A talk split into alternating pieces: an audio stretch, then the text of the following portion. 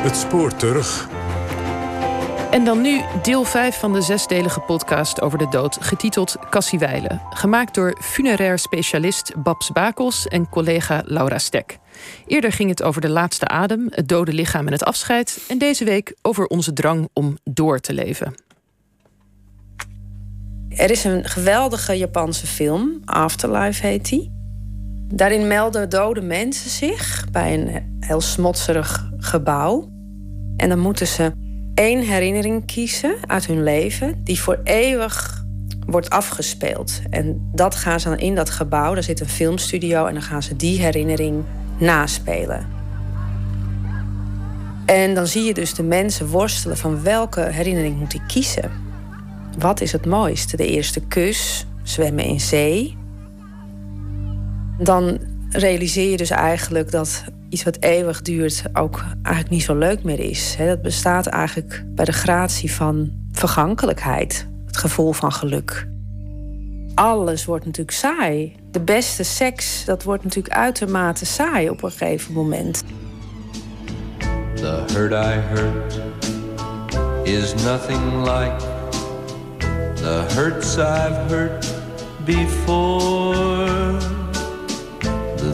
I feel do not feel like things I've felt before. Ik ben Babs Bakels. Ik ben sterfelijk. En ik ben Laura Stek. Meer het type doodsontkenner. En samen maken we... Cassie Weilen. Een podcast over de dood kom je er binnen en dan sta je er weer. Ja, dat is eh, een beetje creepy, zoals de, sommige mensen dat zeggen. Over ontkenning, vervreemding en de harde confrontatie. Als je die pijn moet verdragen, dat is zo afschuwelijk. Ja, ik had nooit gedacht dat ik zo oud zou worden. Nee. Met mijn krakkemikkigheid.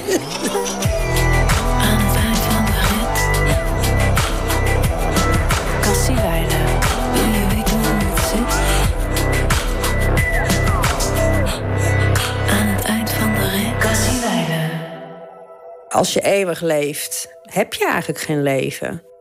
Als je alles honderdduizend keer hebt meegemaakt, dan kun je je toch niet meer verwonderen over de dingen.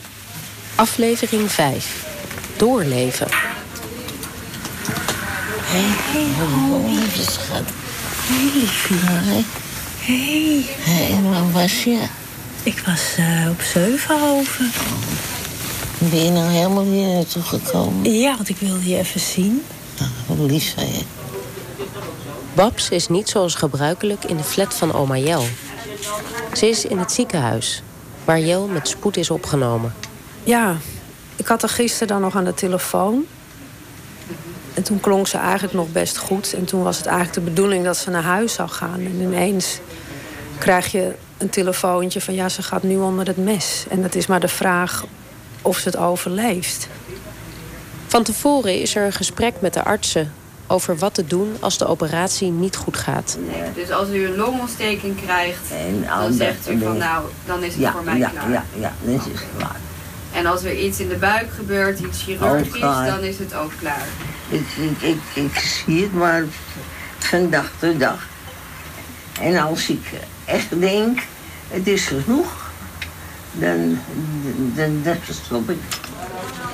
Jel klinkt ferm in haar besluiten. Maar als de artsen weg zijn, blijkt dat ze niet van ijzer is. Babs troost haar als ze huilt. Nou, maar even, het is goed. Het is ook zwaar. Ik ben eigenlijk al 30 jaar afscheid van haar aan het nemen. Omdat, ik, omdat ze zo kwetsbaar is, ben ik eigenlijk altijd bang dat ik er elk moment kan verliezen. En dat duurt eigenlijk al heel lang. Jel is moe. En Babs wil bij haar blijven, maar haar niet uitputten. Daarom besluit ze haar te tekenen, zodat ze niets hoeft te zeggen. Ja, doe je ogen maar dicht, want dat tekent makkelijker. Ga ik jou tekenen, goed? In haar komt alles soort van samen, weet je wel? Van, oh, als ik dat verlies... Ja, dan ben ik alles kwijt of zo. Ik weet niet, ik kan het niet goed uitleggen. Want ik heb mijn ouders nog en mijn zus en Klauw en alles, weet je. Maar het was echt zo, vanaf kind heb ik dat al dat... Ja, zij moet bewaard blijven. Zij moet blijven.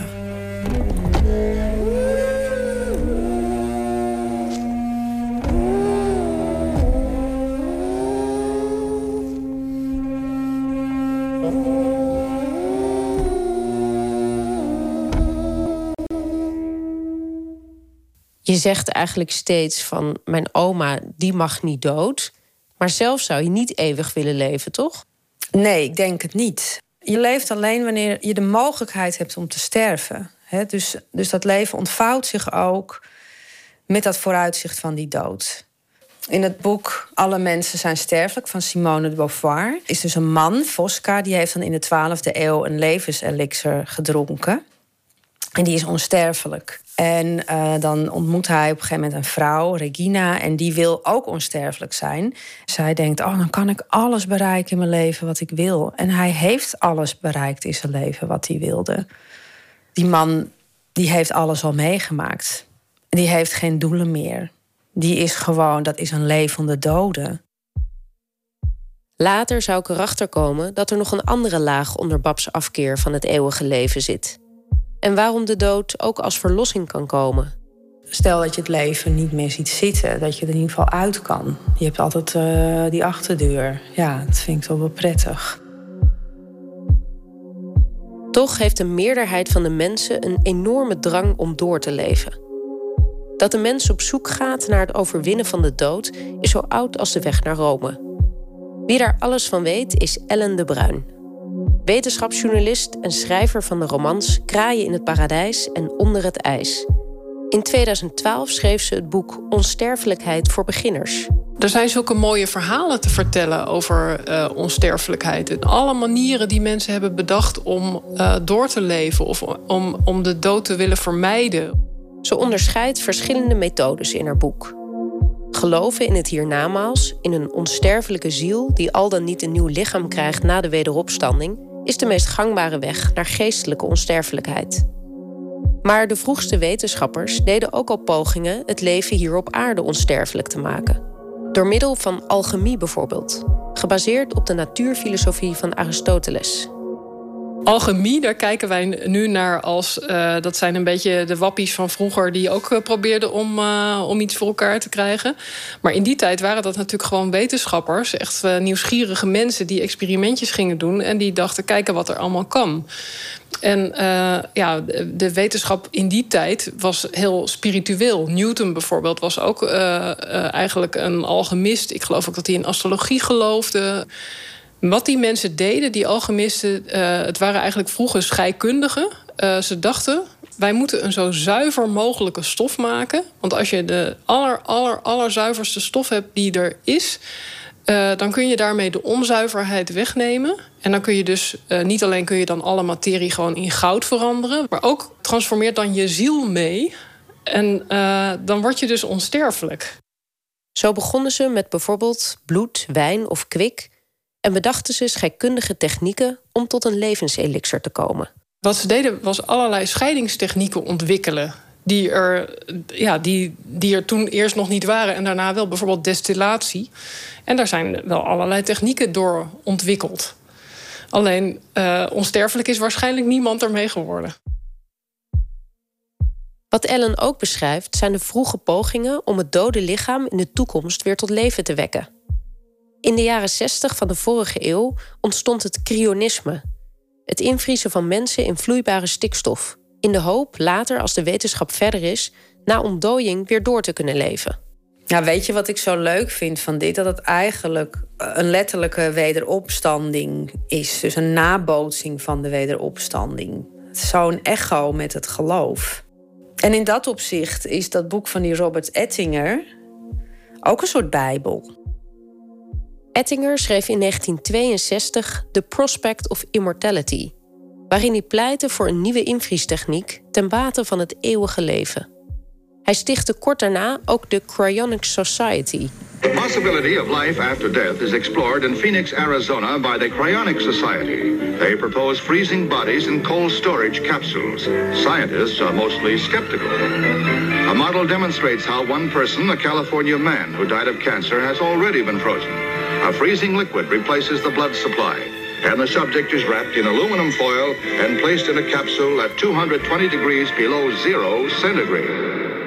Uiteindelijk in 1965 werd de eerste mens ingevroren op uh, Amerikaanse bodem. James Bedford, een hoogleraar psychologie, kan je toch bijna niet voorstellen dat juist zo iemand zich laat invriezen. Nou ja, juist misschien. Nee, die zou toch moeten begrijpen hoe belangrijk die dood is. Toen is het ook een paar keer dramatisch misgegaan. Dus dat iemand in, uh, echt in, uh, in zijn garage een aantal van die tanks had staan en niet aan vloeibare stikstof kon komen. En dat die lichamen dus ontdooiden en dat het allemaal een enorme puinhoop werd. Dus de technieken zijn wel beter op zich. En heb jij mensen ontmoet daar? Die, uh, want je bent er geweest. Ja, ik ben naar uh, Detroit geweest. Uh, naar een vergadering van, van mensen die dus ja, bij op het Cryonics Instituut bij elkaar kwamen om de nieuwste ontwikkelingen te bespreken. Er was ook Robert Ettinger bij, die is inmiddels overleden. Die was al heel oud. Ja, het is heel interessant, omdat het voor mij is het bijna alsof je bij een religieuze bijeenkomst bent, maar niet dan van, uh, van een officiële religie, maar van mensen die dit geloven. En uh, net als een gewone religie beheerst ook dat cryonics eigenlijk je hele leven al. Dus die mensen zijn heel erg bezig met hun sterfelijkheid. Die zijn meer met hun sterfelijkheid bezig dan ik. Het invriezen is een concrete en extreme uiting van wat in de basis een normale menselijke behoefte is: de wens niet te worden uitgewist.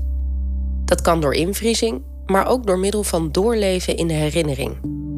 Sinds de eerste grotschilderingen heeft de mens geprobeerd de herinnering aan het verdwijnende vast te houden. Door middel van mondelinge verhalen, dagboeken, memoires, fotografie, film en poëzie. Alles tegen het witwassen van de tijd. Babs denkt aan iets wat de Duitse schrijver Jean-Paul ooit zei. De herinnering is het enige paradijs waaruit je niet verdreven kunt worden. Ja, dat vind ik echt heel mooi. Het is een heel mooi visioen wat je echt in, uh, ja, in het verlichtingsdenken moet plaatsen. Omdat je toen ja, kwam er natuurlijk een barst in dat godsbeeld. En uh, stond ook uh, het hiernamaals op de helling.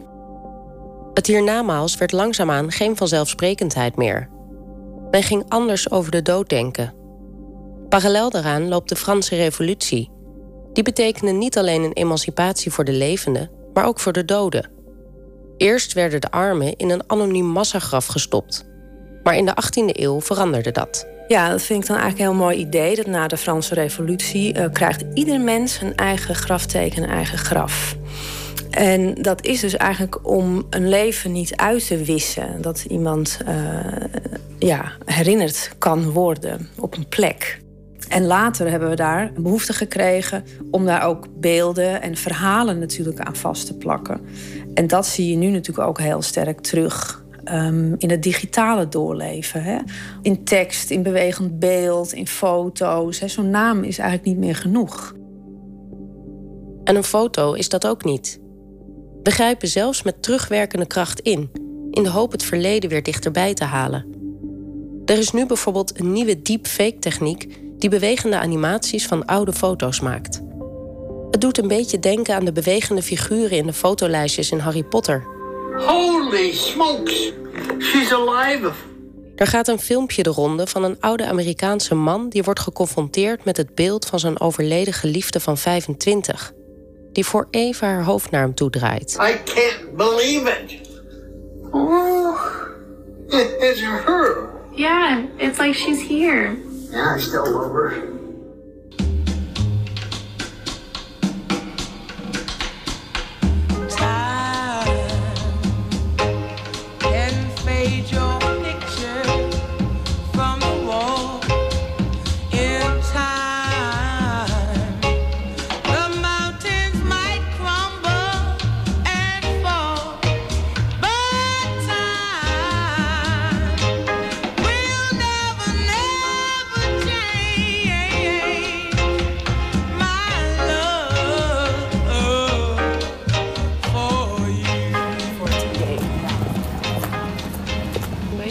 heet Me Holo of zo?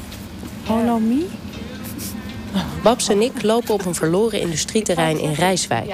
Op zoek naar Here We Holo, een nieuwe tak van het bedrijf Vision to Watch. Want de wens in beeld door te leven kan nog veel verder gaan dan een bewegende foto. Hallo. Hallo. Weet u misschien waar Here We Holo zit? Here We Holo, dat is een hologrammenbedrijf. Het bedrijf maakt dus hologrammen. Digitale, driedimensionale beelden die suggereren dat iemand daadwerkelijk aanwezig is. Om in te zetten in winkelcentra, op beurzen en op uitvaarten. Hallo. Hoi. Na drie trappen in een vervallen gebouw arriveren we in een ruime loft. Ben je Desmond? Ja, nog steeds. Desmond Franke is eigenaar van het bedrijf. Een sympathieke veertiger met een petje en een Engelse Stafford aan zijn zijde. In de ruimte staat een grote houten kist met een ingebouwd projectiescherm. Dat is hem toch? Een, Ja, je een- ziet hier inderdaad onze eerste eh, unit die wij gebouwd hebben. Ik heb volgende week bijvoorbeeld gaan we de opnames maken van de kerstman. Die erin komt te staan. Ja, die moet je nu al maken om het te promoten bij de, bij de winkelcentra's bijvoorbeeld. Dus zowel een, eh, een terminale man die nog op zijn uitvaart spreekt... als de kerstman komen in jullie studio. Ja, eh. ja, ja, het is echt super breed daarin. Maar specifiek speechje op je uitvaart, dat is echt een bucketlist van mij geweest. En Hebben we dit dus nu doorontwikkeld en nu is het gewoon letterlijk palletwagen eronder. Je zet hem binnen neer, stekker erin en hij werkt. Het idee is dus dat je van tevoren in deze studio een speech opneemt... die je na het overlijden als hologram naast je eigen kist kunt uitspreken voor de nabestaanden. Desmond heeft zijn uitvaartuitbreiding in feite te danken aan realityster Kim Kardashian. Ze kreeg van haar ex-man op haar 40ste verjaardag een eerder opgenomen hologramspeech van haar overleden vader cadeau. En toen belde een, eh, eh, een van de commerciële partijen belde ons op. Zegt, joh, Kim Kardashian, hologram, ik zie dat jullie hologrammen doen. Kunnen wij niet bij jullie langskomen? Maar want alles wat Kim Kardashian doet, dat, wil, dat willen de mensen ook. Ja, blijkbaar. Ja, ja, ja, het, het, het nam echt een vlucht. Die vlucht moeten we wel relatief zien. Er is vooralsnog vooral veel interesse vanuit de commerciële partijen en de uitvaartindustrie. Desmond heeft pas een handjevol echte klanten gehad. Het is eh, toch nieuw. Dus eh, ja, dit zal tijd nodig hebben. Eh, maar als we het maar vaak genoeg aan blijven prijzen... en eh, in eh, bladen blijven adverteren... Dan, dan zal dit eh, meer het normaal worden. En gaan mensen het accepteren en zullen ze er ook meer gebruik van maken. Best wel raar, want dan heb je net die kist gesloten. En dan kom je er binnen en dan sta je er weer. Ja, ja, ja dat is eh, een beetje creepy, zoals de, sommige mensen dat zeggen. Eh, ik snap dat ook wel, maar ja, wat, dat is, wat ik al zeg... dit is iets dat moet, daar moeten mensen gewoon aan wennen. En, en waarom, je zegt, daar moeten we even aan wennen. Waarom zouden we dat volgens jou moeten? Ik bedoel, jij hebt ook natuurlijk een commercieel belang, dat begrijp ik. Maar waarom moeten we dit willen? Nou, waarom moeten we dit willen? Ehm, het is een veel persoonlijke boodschap. En het ziet er ook zo echt uit dat je echt denkt... Van, ja, die is gewoon weer herrezen uit, z'n- uit, uit, zijn, eh, uit de dood. kan toch ook gewoon dan een videofilmpje afspelen of zo? Dus wat is eigenlijk het verschil? Dus gaan eigenlijk... Het voelt zo echt aan. Het is zo crispy. En elk trekje, lijntje in het gezicht, eh, de- op de handen, tattoos en dat soort dingen. Eigenlijk maak je iemand weer aanwezig. Terwijl in een film zit daar nog een laag Ja. tussen. Here We Holo werkt ook aan een pocketversie. Een houten doos met een urngedeelte en een klein projectiescherm.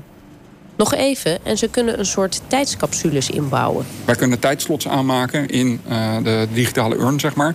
En dat er dan een specifieke video naar voren komt... die op die leeftijd afgespeeld zou moeten worden.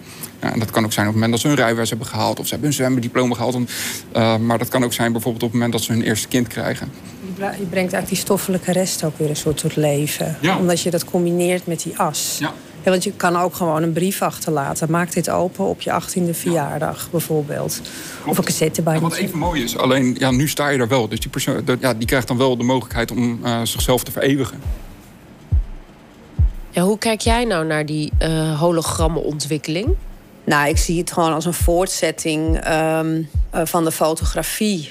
Ik bedoel, die uh, Maya grafportretjes, of die, eh, die portretjes die dan begin 20e eeuw op die graven komen.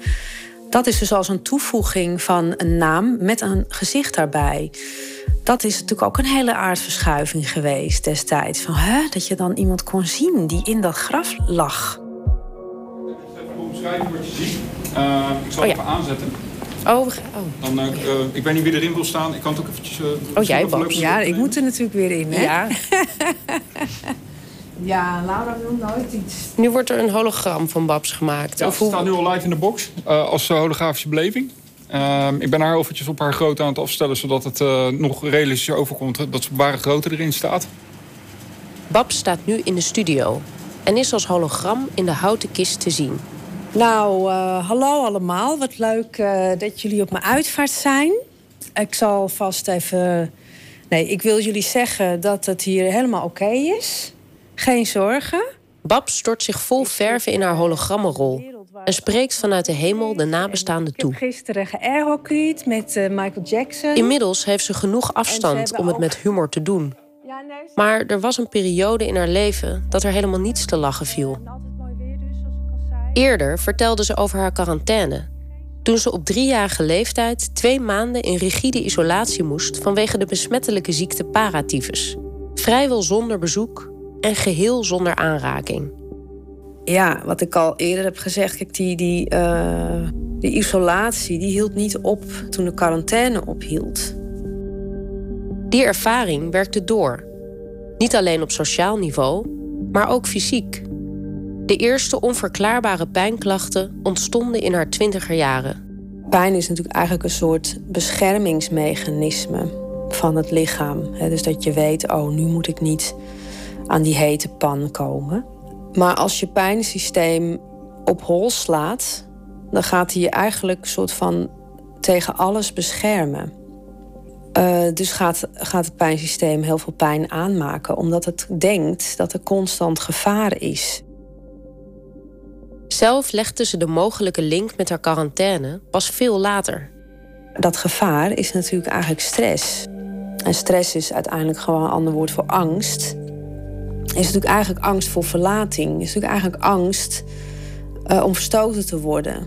Er was natuurlijk toch een soort zaadje geplant dat je A, misschien niet goed genoeg bent. Dat ze je in de steek laten. Um, en ook dat je zoiets nooit meer wil meemaken. Dus je gaat alles in werking stellen om zoiets nooit meer mee te maken. De pijnklachten van haar op hol geslagen pijnsysteem, dat een beetje dezelfde werking heeft als fantoompijn, werden zo erg dat ze een aantal jaren terug nauwelijks meer kon lopen. Ja, ik ben gewoon een jaar niet buiten geweest. Kan je het je voorstellen? Niet naar de supermarkt, niet naar uh, de groenteman, de bakker, niks, weet je wel. Een jaar, echt? Ja, moet ik het... Ja. Dus dit, dit, ja, dus dit, wat er nu gebeurt met die lockdown... is voor mij echt een peulenschil. Uh, ja, moet je zeggen, als je die pijn moet verdragen... dat is zo afschuwelijk. Omdat je eigenlijk weet, als dit niet gauw verandert... ja, dan, dan houdt het op.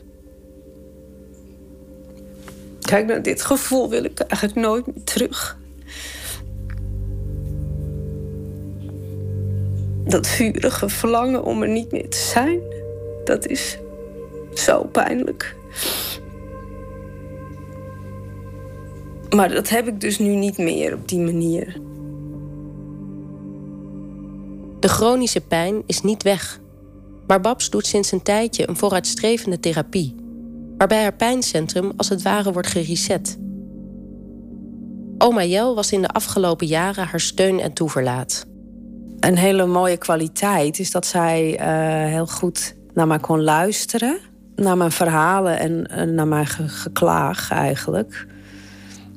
Um, zonder daar meteen uh, pragmatische oplossingen voor aan te dragen, weet je. Dus het gewoon laten zijn.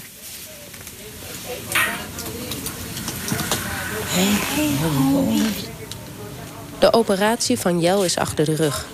En Bab zoekt haar op. Ze is eruit gekomen. Maar de kans op complicaties is alsnog groot. Ze moet dus in het ziekenhuis blijven. Maar ik ben wel blij dat je die scan zelf ook wel wil om te kijken wat het is. Ja. En om te kijken of er nog wat gebeurt aan te doen, is. Ja. ja. ja. Hè? Want ja, weg is weg. Weet je wel? Ja. Maar goed, zo lijden is ook geen, dat Nee. is ook geen eh, leven. Nee, Dat snap ik nee. ook hoor. Dus ik ga in alles met je mee. Ja. Dat weet je. Ik zal je in alles steunen. Ja. Wat je ook wil. Ja, ja. Nou, lieve schat, ik zie je morgen weer. ja, is goed. Nou, ik hou van je. En ik van jullie. Je een eigen parelketting. Ja, ja. En jij met die mond. En hoe zou je dan willen dat je oma doorleeft straks? Niet in een hologram, toch? Nee, ik bedoel, zo'n hologram is heel concreet. Dat is gewoon een afbeelding van hier ben ik. Hè? I was here of I am here. Hè? Dat is het eigenlijk. Maar je kan het ook op andere manieren doorleven, namelijk op een poëtische of abstracte manier. Wat ik dus echt super mooi kunstproject vind, is uh, de Heart Project van uh, Christian Boltanski. Daar worden dus hartslagen bewaard op een onbewoond eiland voor de kust van Japan. En daar kan je dan met een bootje naartoe. En dan kun je de hartslag van de overledene nog terugluisteren. Over in leven houden gesproken, hè, symbolisch. Ja, dat is ook ultiem. Dus stel dat we dat allemaal zouden doen, dat al die harten nog zouden kloppen. Ja, heeft ook wel iets episch, moet ik zeggen.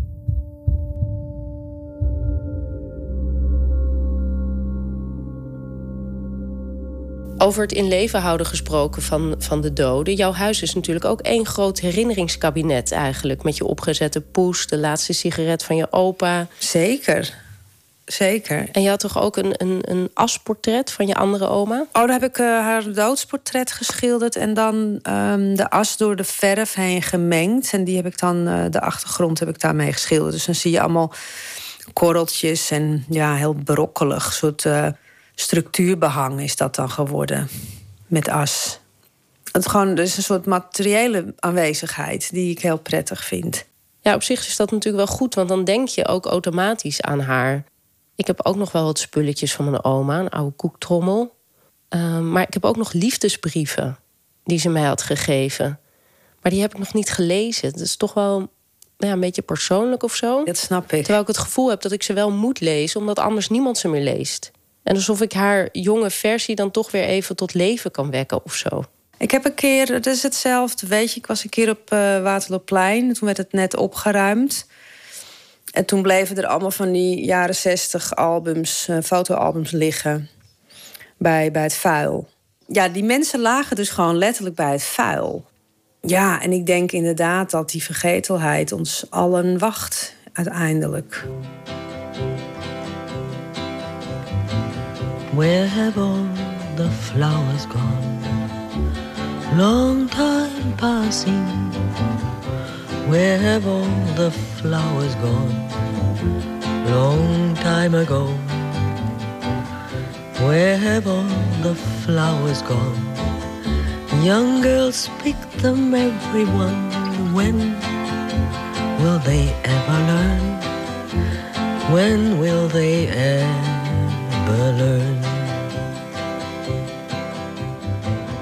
Nu is er wel veel veranderd.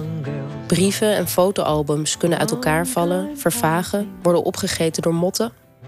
Maar van mij en Babs bestaat er al een heel archief met digitale informatie in die gigantische datacentra waar de wereld steeds voller mee komt te staan. Eindeloze chats, mails, foto's en filmpjes die bedrijven nu al kunnen gebruiken om online versies te maken met dezelfde lichaamstaal, manier van lachen, dezelfde grappen, dezelfde stopwoorden. En die kan dan uh, na de dood verder communiceren zoals jij. Dus je kan in, in, in digitale zin gaan doorleven. Maar zou het niet nog veel beter zijn als je je bestaande brein kunt bewaren? Met alle herinneringen en ervaringen die je tijdens je leven hebt opgeslagen. Dat denkt neurowetenschapper Randall Koenen in ieder geval. Hallo. Hoi. Kunnen jullie me horen? Zeker. Ja. Hij werkt aan iets dat als pure science fiction klinkt: whole brain emulation en mind uploading. Oftewel, het proces waarbij we ons brein kunnen uploaden naar een computer. Door de mechanismes in de hersenen in kaart te brengen en de activiteit in code te repliceren, zouden mensen, theoretisch, voor onbepaalde tijd kunnen voortleven. Hij zit in de VS en we spreken hem online. Is het erg als ik af en toe een beetje van mijn koffie drink? Ja. Ik neem dan gewoon mijn biertje, want wij zitten al op biertijd. Oh, oké. Ja, dat zou een beetje vroeg zijn voor mij. Koene, een veertiger met een vriendelijk gezicht en een brilletje, werd geboren in Nederland en studeerde in Delft. Hij werkt bij verschillende bedrijven aan hersenonderzoek en runt vanuit zijn standplaats in Silicon Valley de non-profit organisatie Carbon Copies, geheel gericht op het coderen en het opslaan van de hersenen. Mijn vader die is natuurkundige en ik we hebben dan heel vaak gesproken over hoe dus alles in, in het heelal in elkaar zit. En dat het allemaal van die atomen zijn en zo. En dus alles is eigenlijk gemaakt uit van die patterns van dingen. Hè? En dus het idee kwam dan heel vroeg op van ja, je kan eigenlijk kun je alles uh, analyseren. En dan zou je weer dingen kunnen opbouwen. Dus in principe kan dat ja, voor een telefoon, maar het kan ook voor, voor een, een dier of een mens. Als kleine jongen was hij gegrepen door het boek The City and the Stars van Arthur C. Clarke uit 1956. En dat was dus zo'n verhaal waar mensen in een stad leefden waar ze telkens uh, een beurt kregen om 10.000 jaar te leven. En na die 10.000 jaar moesten ze terug in de computer. En dan werden ze met een soort een lottery system, werden ze dan weer een keertje wakker gemaakt. Uh, 100.000 jaar later of zo. En dan kregen ze weer 10.000 jaar. En dat vond je wel aantrekkelijk. Het, ja. was, het was een heel interessant idee. Dit soort toekomstvisioenen inspireren Randal. Maar zijn dagelijkse praktijk als onderzoeker is eigenlijk vrij concreet. Onlangs heeft hij in samenwerking met een herseninstituut een kubieke millimeter van een muizenbrein volledig gescand en in data omgezet.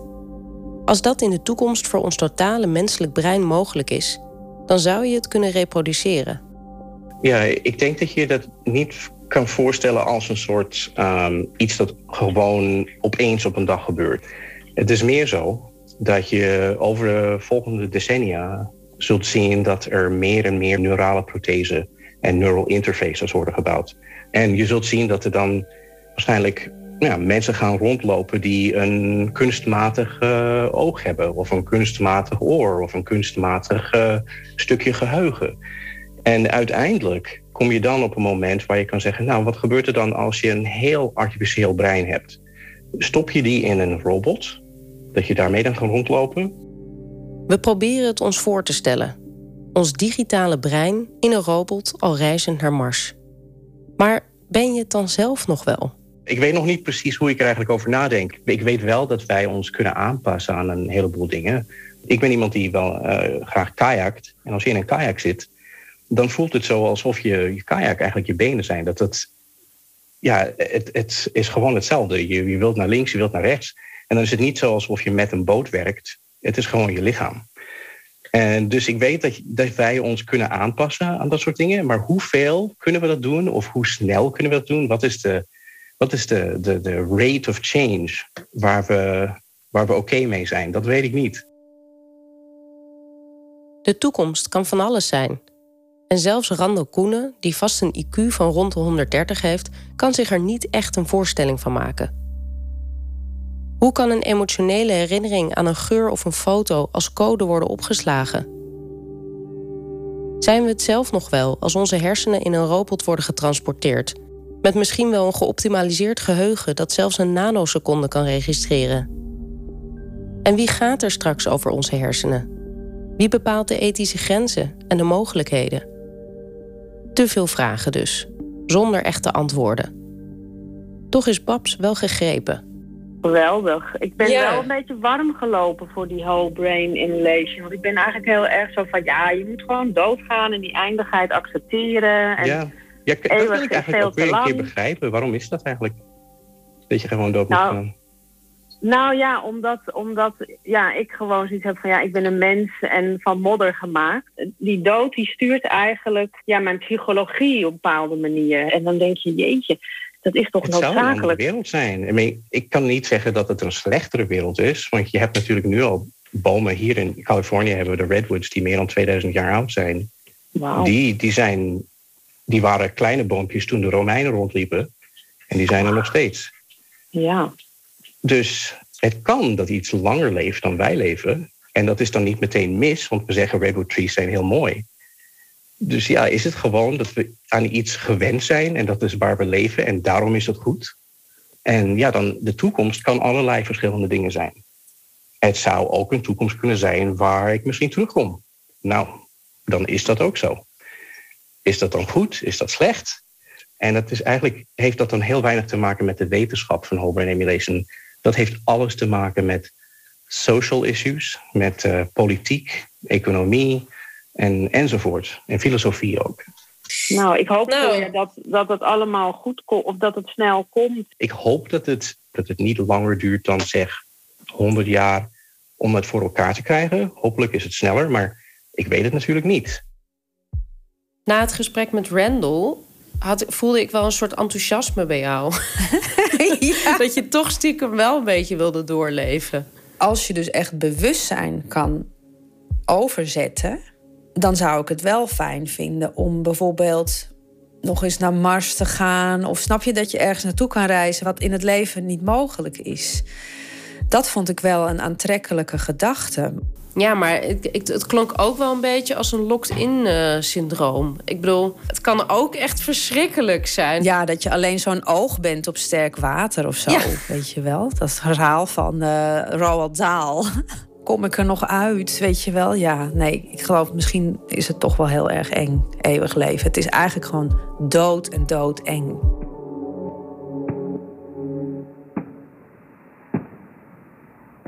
Babs en Jel zitten weer tussen de stenen pierrots op de vertrouwde bovenste verdieping van Jels flat in Amsterdam-Osdorp.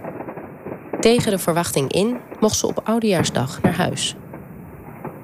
Als het twaalf uur is, maakt Babs haar even wakker. Hoi moppie. Gelukkig nieuwjaar.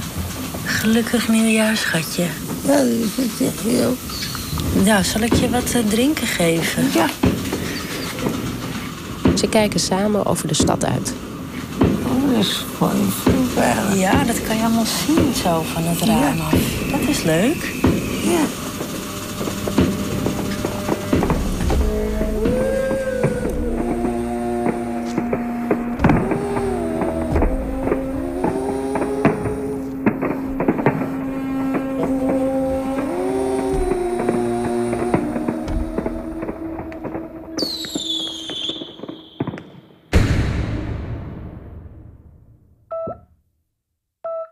Volgende week. We zijn hier om jou uit te zwaaien voor de allerlaatste keer. Nooit nam ik zoveel afscheid van iemand als van jou. Ze is koud en toch voel ik een soort. Weet je, zo van: oh, ze is het. Weet je, toch een soort blijdschap. Als zij weg is, dan ben ik echt alleen. Dat is het. Dan ben ik echt alleen. Aflevering 6. Het leven is een sigaret.